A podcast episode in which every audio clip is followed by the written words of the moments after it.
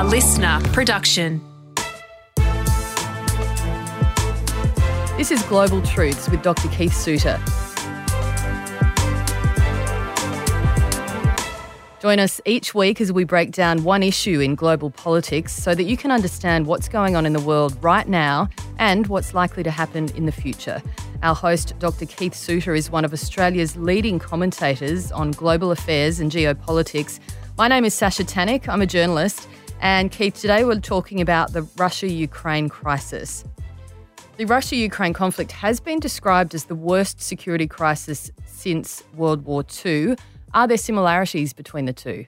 I think that's actually quite a good characterization. Um, certainly, since the end of the Cold War, you know, during the Cold War, we had big crises um, like the Cuban Missile Crisis in 1962. But if you look at the European continent, I think that the reason why people are so stunned is this belief that warfare and invasions in this brutal way were a thing of the past. The Europeans are going to be this beacon of civilization, showing how the rest of the world can live at peace. And suddenly all that's been just scattered into the wind because uh, of Russia's behavior. So it, I agree. It is certainly, we're living through very historic times indeed. Well, we've talked about strategic empathy as a foreign policy and whether Russia's security concerns have been ignored for decades. But what's the difference between having strategic empathy and someone like Neville Chamberlain, the former Prime Minister of Great Britain, who is widely criticised as being an appeaser towards Hitler's Nazi Germany. Yes, we have had some feedback from the uh, podcast that we did on strategic empathy. So just to refresh people's memories, it's an Amer- it was an American article. So it's directed at Americans saying, look, we just need to try to get our heads into the heads of other people and not assume that everyone thinks like an American. And uh, for that, I also built on Robert McNamara, who was the US Secretary of Defense during the Vietnam War era, and was haunted by the failure. He was seen in World War II as one of the whiz kids. He was this bright, one of the best and the brightest, as uh, has been called uh, for the Kennedy administration. And yet they made a terrible mistake in Vietnam, and he was haunted by that mistake. And and towards the end of his life, he said, "Look, one of the problems we Americans have is that we could not put ourselves."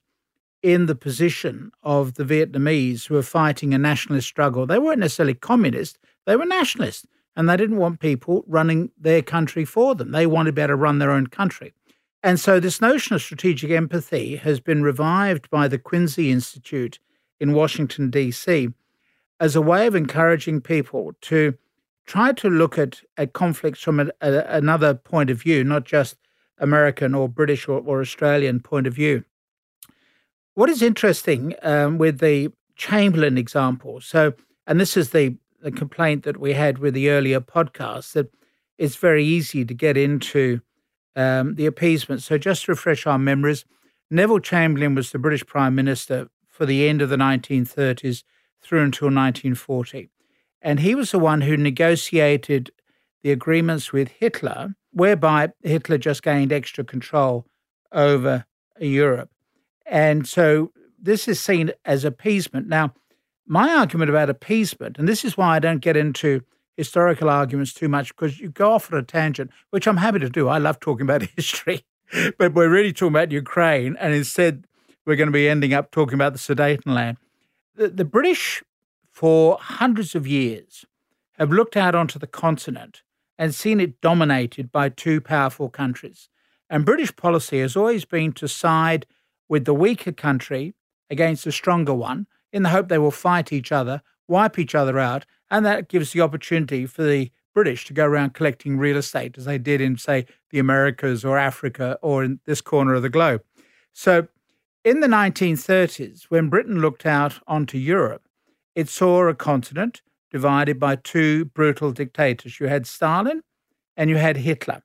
And so you really had to work out which of those two undesirable people you're going to be associated with.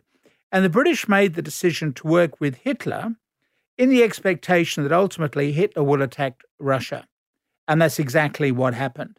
So Chamberlain's policy was Machiavellian, it was deceitful, but it was effective.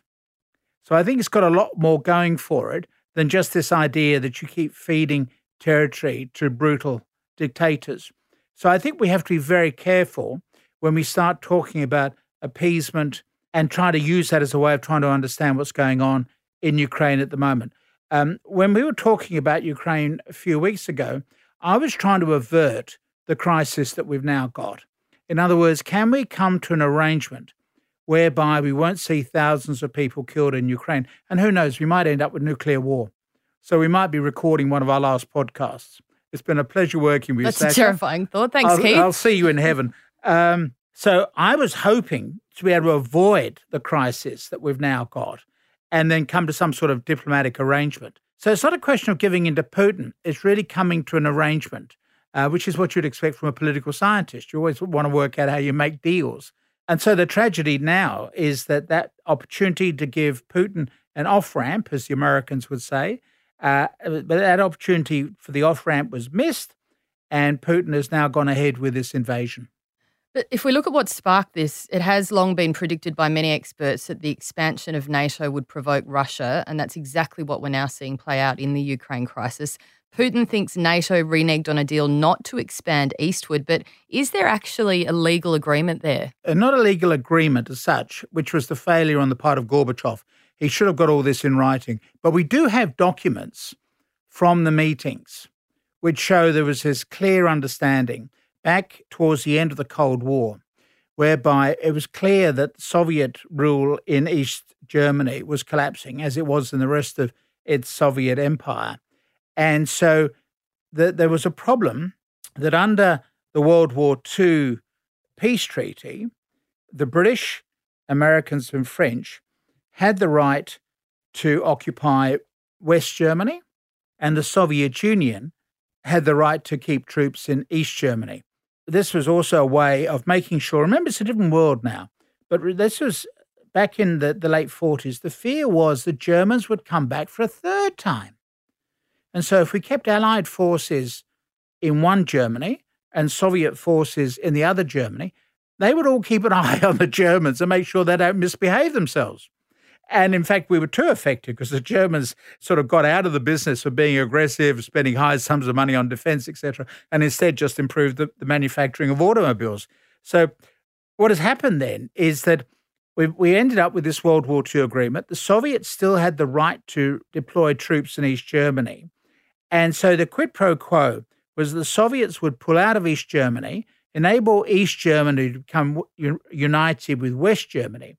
But the quid pro quo was that NATO agreed not to move east. And George Bush Sr., who negotiated this with Secretary of State Baker, he honoured that promise for the rest of his time in office. But then Bill Clinton, towards the end of his time in office, decided to ignore that informal arrangement. You're right, there's no actual treaty, but it was just an understanding that everybody had. And also, I think from a NATO point of view, every time you add extra members, you create extra liabilities for yourself. So it's best to keep a small, tight well organized alliance, you have enough problems within the alliance as it is. Uh, every time you bring in another member, you're bringing in extra risks of disturbance. But nonetheless, Clinton and his successors decided to expand NATO eastwards, and this then fed into Russian paranoia. I, I can't imagine NATO ever invading Russia, uh, but then I couldn't imagine Russia invading Ukraine. You never can tell in this world. Well, you just mentioned the word nuclear. It's been more than 75 years since nuclear weapons were last used in warfare, but tensions have really escalated. We've got Putin putting Russia's nuclear forces on high alert and troops taking control of the territory around Ukraine's nuclear power plant. Do you think there is a real concern this conventional war could escalate to nuclear? And that's exactly why Biden and the other NATO countries are not getting involved.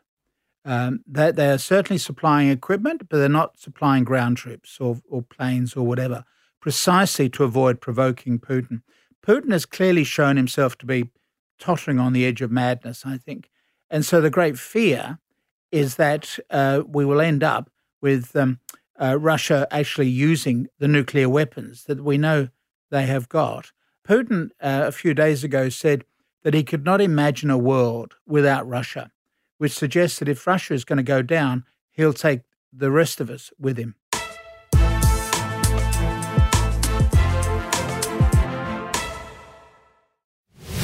You're listening to Global Truths with Dr. Keith Suter. I'm Sasha Tanik, and Keith, today we are talking about the Russia Ukraine crisis. Now, you mentioned Putin. An article from the Soufan Center called The Great Power Dynamics of the Russian Invasion of Ukraine describes Russian President Vladimir Putin as a revanchist ever since he rose to power in the late 90s and says now that's proving to be true. Yeah, so what he's got his eye on, we think, is trying to rebuild the old Soviet Empire, or perhaps more accurately, Russian Empire. I don't think that he's um, a particular, uh, you know, communist. He's not an ideologue. Um, I think he's an opportunistic individual. And he, he doesn't have any personal ideology except that of wanting to remain in power, which he's managed to do for 22 years.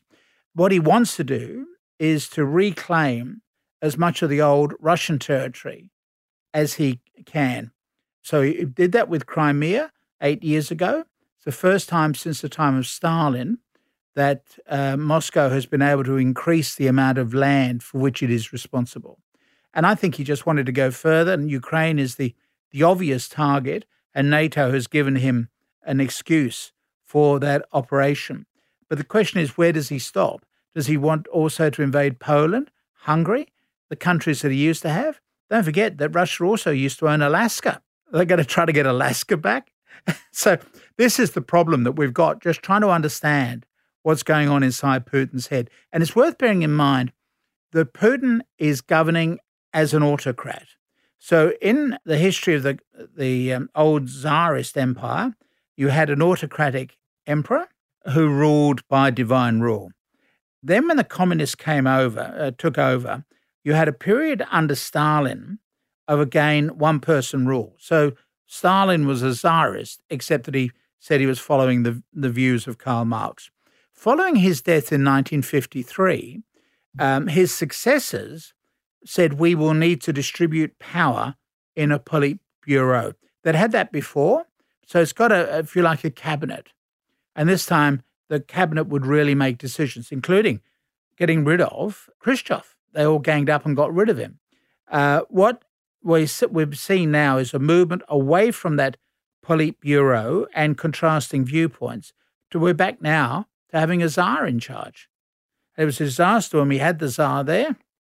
It was a disaster when we had Stalin there, and now we've got Putin. So, if Russia is successful in Ukraine, um, I mean, it depends on what you define as success, but uh, what kind of message would that send to countries like China and Iran who are keen to increase their influence in Asia and the Middle East? Well, this is why it's become a really important test of Joe Biden. Biden knows that if he doesn't respond well to Ukraine, that might be giving a bit of a weak green light to the Chinese to take over Taiwan. On the other hand, if, as we're seeing today, remember this is um, being recorded just before going to air the following day, but if the invasion continues to go badly, then it's a warning to China that you can't score a quick victory, even if you've got a huge preponderance of forces, if you've got people on the ground who basically don't like you. and that's the problem with Ukraine. A lot of those young Russian soldiers have been told they will be welcomed as liberators. They are shocked that they are not being welcomed as liberators. And there are reports that some of them are actually damaging their own petrol tanks so they can run out of petrol, therefore not get involved in the fighting. So he's almost confronted with a, a semi mutiny situation as people feel they, they have been lied to. There have been a lot of sanctions imposed on Russia by Western allies, including Australia, but how significant is Germany's decision to suspend the certification of Nord Stream 2, and what does that mean for Europe's reliance on Russian natural gas? Well, this has been the transformation of Germany. Remember, we, we dealt with Nord Stream gas, the pipeline, oh, months ago in this series. And it was even then foreshadowed, even at the time of when Donald Trump was president. There were warnings about the risk of becoming too reliant upon the Soviet Union for energy. So the Soviet Union is a major supplier. It produces 17% of all the world's natural gas and 12% of all the world's oil or petrol. And it supplies 40% of the European Union's supply of natural gas. And Donald Trump, as president, was saying, look, you are becoming vulnerable to your reliance on Russia and in particular this Nord Stream 2. So there's a Nord Stream 1, which runs from Russia into northern Germany and then is dispersed from there. And there is another Nord Stream pipeline, which has just been built, but at the moment is not opened. Um, so Trump was saying, do not go ahead with that Nord Stream 2 pipeline. The problem is the Germans have made themselves very vulnerable on the energy issue. A decade ago, when we had the Fukushima nuclear tragedy in Japan, the Germans announced we're getting out of nuclear energy. So they're closing down their nuclear power plants. They're also closing down their coal mining. So the only coal mining that is still done is in East Germany, where you've got to give people some sort of employment. They could very easily import good quality coal from Australia. We have better quality coal and it'll be cheaper for them. But no, no they, they don't want to have coal either. So they've put their uh, reliance on this natural gas and they are reliant upon, I think, an unreliable supplier, namely Russia. So Germany is in a real mess. So that's one thing. They've been mugged by reality. And of course, the second thing has been the announcement this week with this dramatic increase in military expenditure. Remember, it goes back to the end of World War II. The, the decision to make sure the Germans didn't create World War III. And the Allies were, were too successful. The Germans said, we're not going to be wasting money on military expenditure. We're going to make better cars and better factories, etc. And so there were always complaints the Germans were not spending enough on defense. Not they were spending too much, but they were spending too little. And that has now changed under the new German Chancellor. He had no choice. Given the Russian invasion of Ukraine, he has had to ramp up that German military expenditure. So they are two major changes that we have seen to German policy in the last few days. That's why I say the Ukrainian invasion is so significant. So, one, they've decided not to go ahead with the Nord Stream 2 pipeline. And two, they've decided to dramatically increase their military expenditure. So, when we look at the widespread condemnation of Putin's invasion, is Russia at a real risk of becoming the new North Korea? I think so, yes, because I think North Korea, of course, has isolated itself from the world. It doesn't want to have connections with the world. This time round with Russia, it is the world that is isolating Russia. Russia would like connections with the outside world, particularly rich Russians who want to live good lives in, say, London, uh, etc. As, as we looked at uh, a few weeks ago with kleptocrats, you know, the, yes. the London laundromat, you know, the money laundering that goes on in London, which the British turn a blind eye to. So what we're seeing now in um, in Russia is that Russia is becoming more and more isolated. This is part of the sanctions regime that Biden and others have introduced. So Biden was trying to obviously stop the Nord Stream 2 project, which we've looked at and where he's been successful. And what he's also saying is that they want to shut Russia off from the international financial banking system, which they have largely done, except that the, the Russians are still going to be able to trade with China. China will not work with the West on this matter, uh, but many of the bigger suppliers are. And Russia, I think, is just going to become more and more isolated. And yes, it'll become a bit like North Korea. So if you're a plutocrat in Moscow, you're making lots of money by ripping off your fellow Russian citizens. Then you get in a private jet and you fly across Europe to live the high life in your London mansion. Well, quite net them as we speak at the moment, your jet can't travel across Europe. And your mansion might be confiscated by the British government. This is not good news if you're an oligarch in Russia at the moment, or if you're an oligarch already living in London, the British government may go after your assets. So it's going to be very interesting to see what we do with in the long term with Putin. For example, we will have the annual G20 conference, which I think this year is being hosted by Indonesia. Should Russia be invited to attend?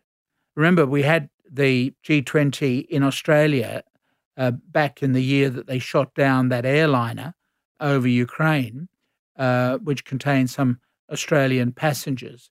And we hosted that in Brisbane. In fact, I covered that for the media. And Putin was still able to attend that, but it may well be this time round the decision be made no, you're going to be excluded. So you're, you're seeing Russia excluded from more and more events, not just Putin himself personally, but perhaps excluded from sporting events, etc. So, yes, Russia could end up as a new North Korea. And I mean, the world is looking on in horror at what's unfolding in Ukraine, but with an autocrat like Putin calling the shots, are we likely to see any signs of resolution, or do we have to accept that this is likely to be a prolonged conflict? Um, I don't think it's, well, I, I, have no idea now. You know, I was the person hoping that we could avoid the conflict entirely. We've now got this conflict in our hands. It could spin out into a nuclear war. It could result in Putin being overthrown. This is the biggest gamble in Putin's career in 22 years at the top. And he every day must be wondering where he goes to next. The invasion has not gone well for him. They're well behind schedule. The Ukrainians are putting up a, a better fight than he would have anticipated. And the international community is not going to allow him a fait accompli, as they did with Crimea. But this time round, people really do feel angry about what's going on in Ukraine, and it's all being televised. Certainly, Keith, and we all watch on and hope for a peaceful resolution. Thank you. Uh, look forward to the next episode of Global Truths. Thank you. That was this week's episode of Global Truths with Dr. Keith Suter. Make sure you tune in next week when we'll break down one issue in global politics so that you can understand what's going on in the world right now and what's likely to happen in the future. Listener.